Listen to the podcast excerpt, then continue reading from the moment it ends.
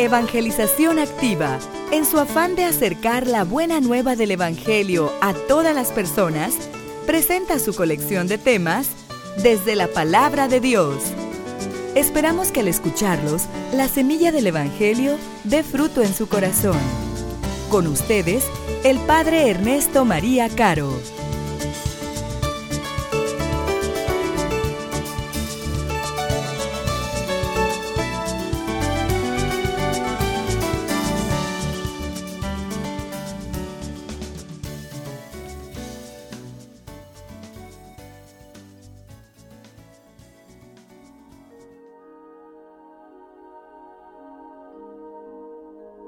En aquel tiempo algunos hombres fueron a ver a Jesús y le contaron que Pilato había mandado matar a unos galileos mientras estaban ofreciendo sus sacrificios.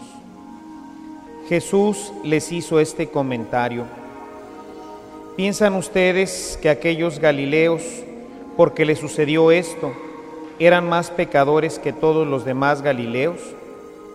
Ciertamente que no y si ustedes no se arrepienten, perecerán de manera semejante.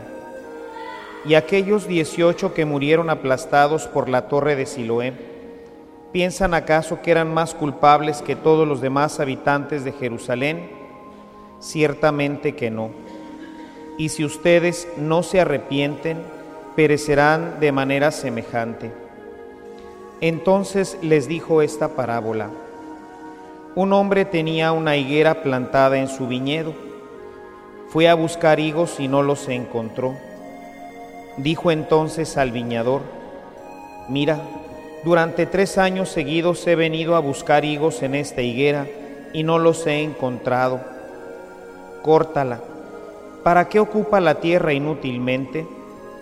El viñador le contestó, Señor, déjala todavía este año voy a aflojar la tierra alrededor y a echarle abono para ver si da fruto. Si no, el año que viene la cortaré.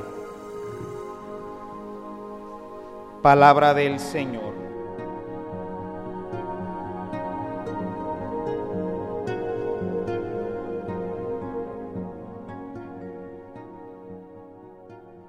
Venimos a lo largo de nuestros domingos de cuaresma tratando de llevar una catequesis que nos permita crecer verdaderamente en nuestra vida espiritual durante este tiempo litúrgico.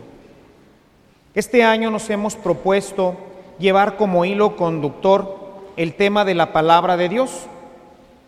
En nuestra primera homilía, nuestro primer domingo, recordarán que tomamos el tema de la palabra de Dios como un instrumento realmente poderoso para poder vencer la insidia del demonio, para poder vencer nuestras tentaciones. Utilizando la imagen que nos propone San Pablo, presentábamos la palabra de Dios como una espada, una espada con la cual nosotros podemos defendernos y hacerle frente a la tentación que continuamente nos acecha.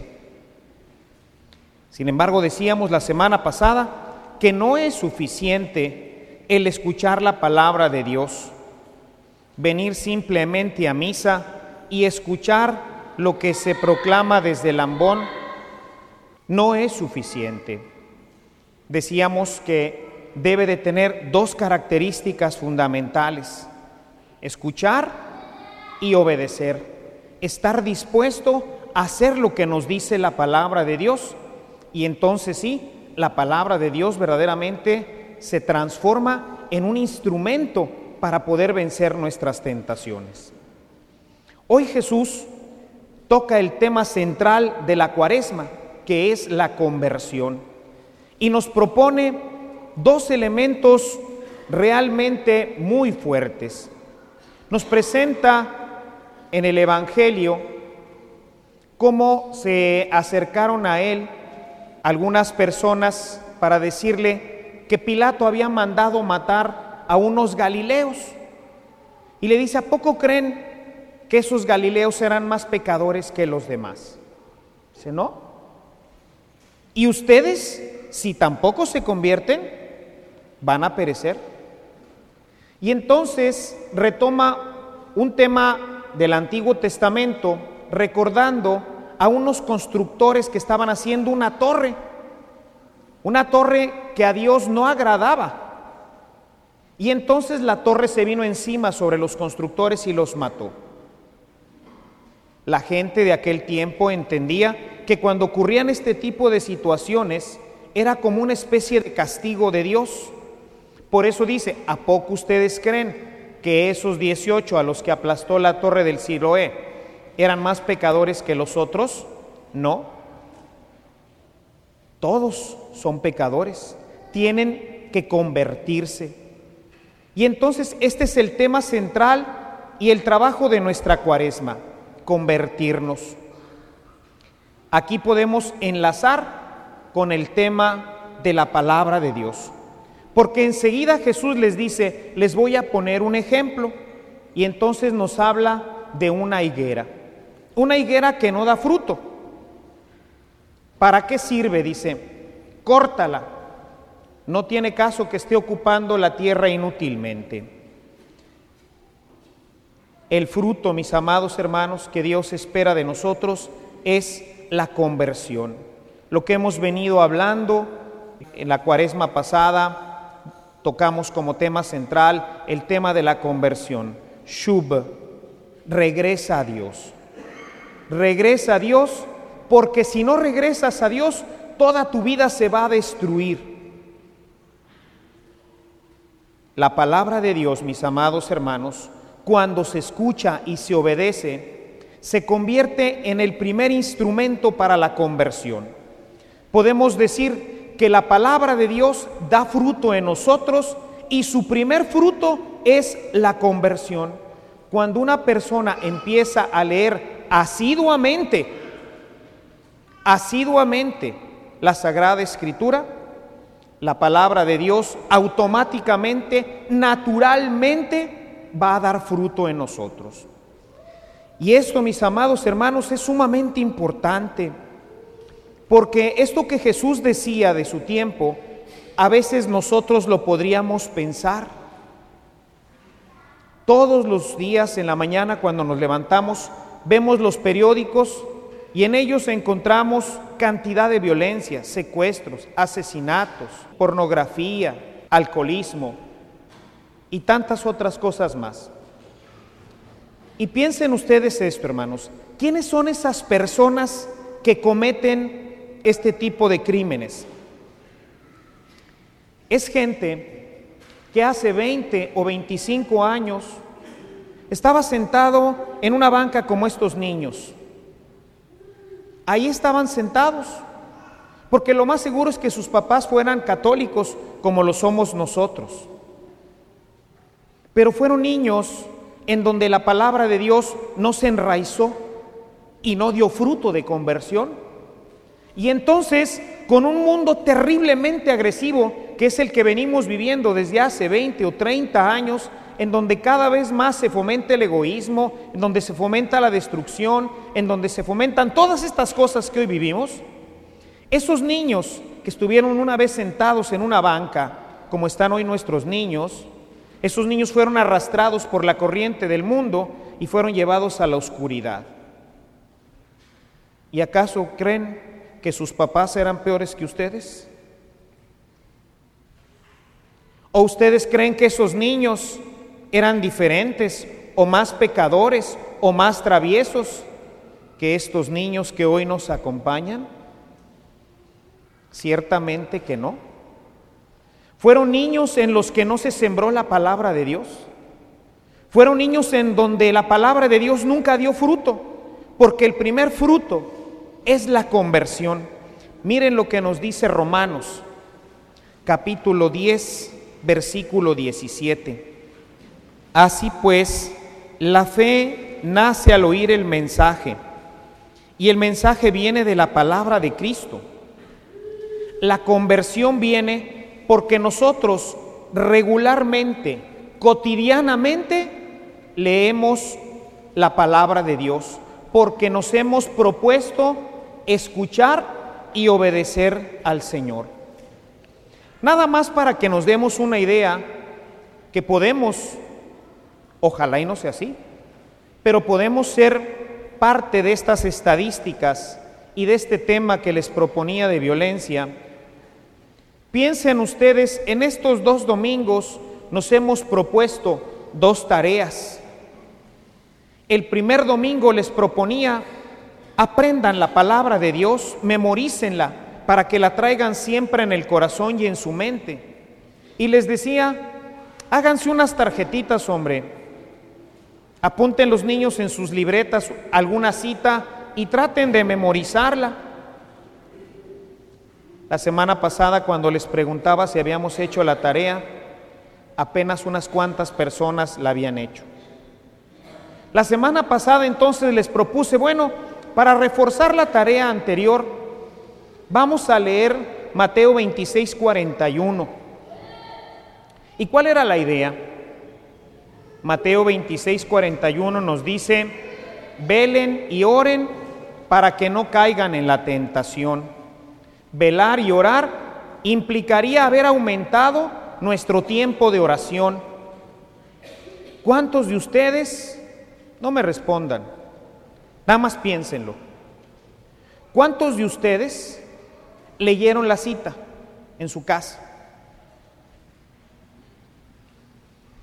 ¿Y cuántos de ustedes, después de leerla, se sintieron impactados por la palabra y se decidieron a obedecerla? Esta palabra de Dios me dice que tengo que orar más para poder vencer mis tentaciones.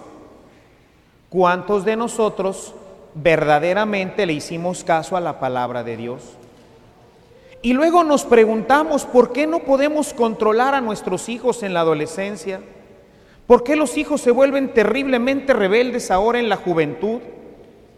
¿Por qué tenemos que estar luchando para que se legisle y se quiten eh, los horarios en los que se venda alcohol? ¿Por qué tenemos que andar quemando por todos lados plantíos de marihuana? ¿Por qué tenemos que tener problemas con la antialcohólica continuamente? Y la respuesta es muy sencilla, porque la palabra de Dios no enraiza en el corazón del hombre, porque nos conformamos los que venimos a misa, porque los que ni vienen a misa, esos ni siquiera tienen esta oportunidad de escuchar un poquito la palabra de Dios. Pero nosotros que le escuchamos, Solamente nos conformamos con venir el domingo y escuchar lo que diga el sacerdote. Y ese es todo nuestro contacto en general con la palabra, hermanos. Por eso no hay conversión, porque la conversión, como lo acabamos de escuchar en la carta de San Pablo a los romanos, viene por la escucha de la palabra. Y es algo que tiene que hacerse cotidianamente, no esporádicamente, porque si no, no enraiza. Y por eso Jesús decía, bueno, pues está bien, dale otra oportunidad, pero si el año que entra no hay fruto, la vamos a cortar. Y pasa un año y otro, y una cuaresma y otra, y seguimos sin escuchar la palabra. Seguimos sin dejar que enraice profundamente la palabra de Dios en nuestro corazón. Y por eso no hay frutos, porque el primer fruto el primer fruto y quizás el más importante fruto de escuchar la palabra de Dios es la conversión que se da naturalmente cuando nosotros la tenemos como parte de nuestra propia vida. Este primer fruto viene siempre acompañado de un segundo fruto que es maravilloso en la vida del cristiano y del cual nos habla San Pablo en su carta a los colosenses capítulo 3, versículo 16. Un hermosísimo texto de Pablo. Que el mensaje de Cristo permanezca siempre en ustedes con todas sus riquezas. Instruyanse, amonéstense unos a otros con toda sabiduría. Con corazón agradecido canten a Dios himnos, salmos, himnos y cánticos espirituales.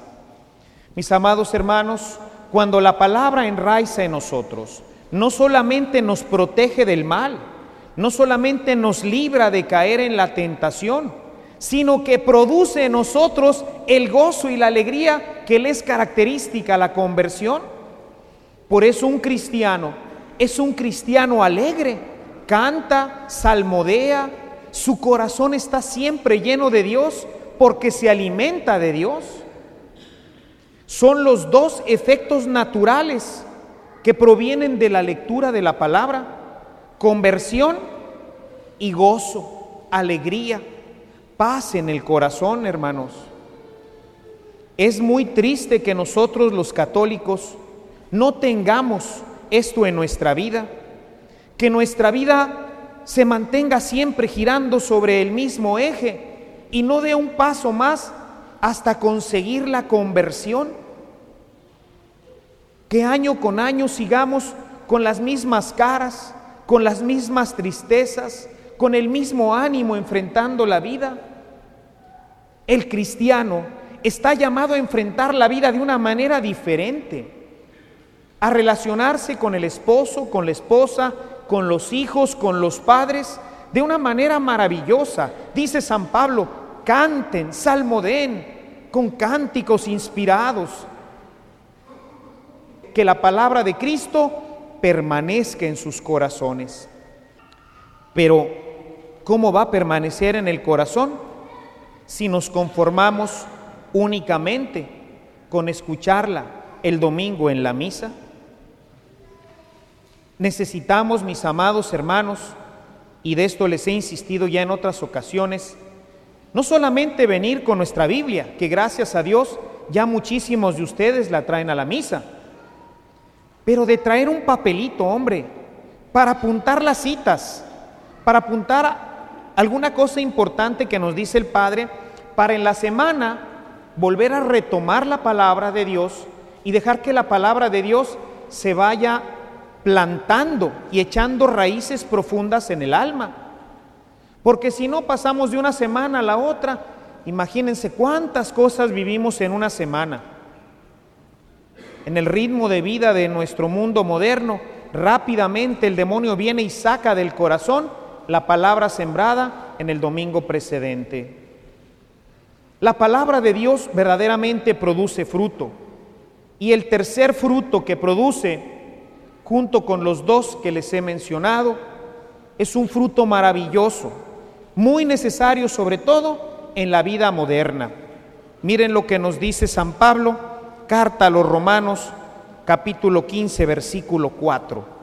Todo lo que antes se dijo en las Escrituras se escribió para nuestra instrucción, para que con constancia y con el consuelo que de ellas recibimos, tengamos esperanza.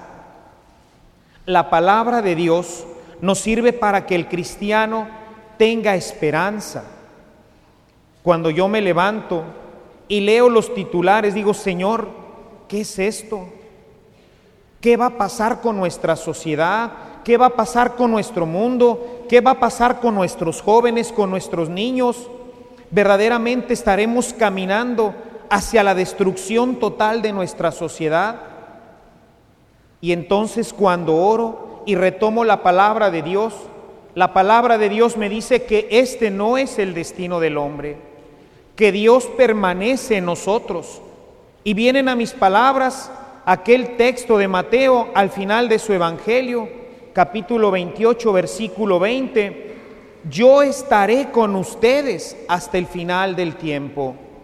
Y entonces regresa la esperanza. Y digo, es verdad que hay que trabajar, claro, que hay que seguir luchando para que el reino se establezca, sí, pero no está todo perdido hay esperanza. La palabra de Dios continuamente llena de esperanza mi corazón. Y cuando veo a los niños y cuando veo a los jóvenes, digo, Señor, estas van a ser tus futuras generaciones, porque tu palabra no lo dice. No se perderá ninguno, decía Jesús en el Evangelio de Juan. No se perderán, porque oró al Padre, Padre, van a vivir en el mundo, pero no son del mundo, cuídalos. Y esa palabra me da esperanza de que no se va a perder nuestra juventud. La palabra de Dios entonces produce, primeramente y por sobre todas las cosas, produce la conversión, un cambio en nosotros. Produce alegría que nos lleva a cantar, que nos lleva a afrontar la vida de una manera diferente. Y la palabra de Dios produce esperanza en nuestros corazones.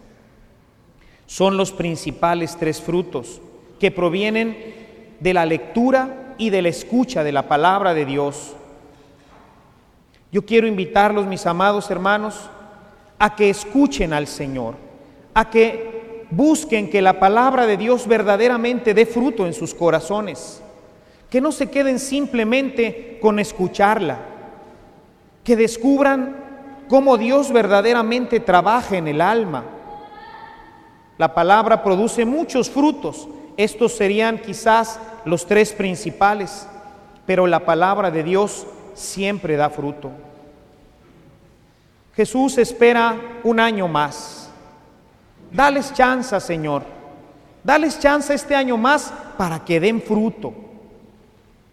Vamos a poner atención en esto, mis hermanos. Vamos a realmente enamorarnos de la palabra y a tomarla como parte de nuestra vida. No la dejen en sus casas. Llévensela a todas partes. Llévensela al trabajo, llévensela a la escuela, llévensela cuando van al doctor, a veces tenemos que hacer fila. Llévense su palabra. Que la palabra de Dios verdaderamente llegue a plantarse y a echar raíces profundas en el corazón de cada uno de nosotros. Esto es lo que hará que nuestra vida verdaderamente se convierta, tengamos felicidad y podamos mantener en medio de este mundo lleno de dificultades la esperanza de que la felicidad y la paz es el destino del cristiano. Dejemos que la palabra dé fruto en nuestro corazón para que podamos ser plenamente felices. Y yo quisiera, bueno, pues como siempre, una nueva tarea. Yo quisiera invitarlos ahora a que escuchen a Dios durante esta semana leyendo el capítulo 15 del Evangelio de Lucas. El capítulo 15 de Lucas nos presenta las parábolas de la misericordia, tres hermosísimos textos. Y yo quisiera que cada uno de ustedes, después de leerla y de releerla, hicieran silencio en su mente y en su corazón y trataran de descubrir qué frutos produce, a qué los mueve, qué intenciones se producen en su corazón después de leer y de escuchar a Dios que nos habla a través de este capítulo 15 de San Lucas. Si nosotros verdaderamente escuchamos al Señor en su palabra y nos decidimos a obedecerla, el Señor producirá la conversión, nos dará la alegría y mantendrá nuestra esperanza. Lean con fe el capítulo 15 de San Lucas y verán cómo verdaderamente la palabra de Dios produce frutos en el alma. Alabado sea Jesucristo.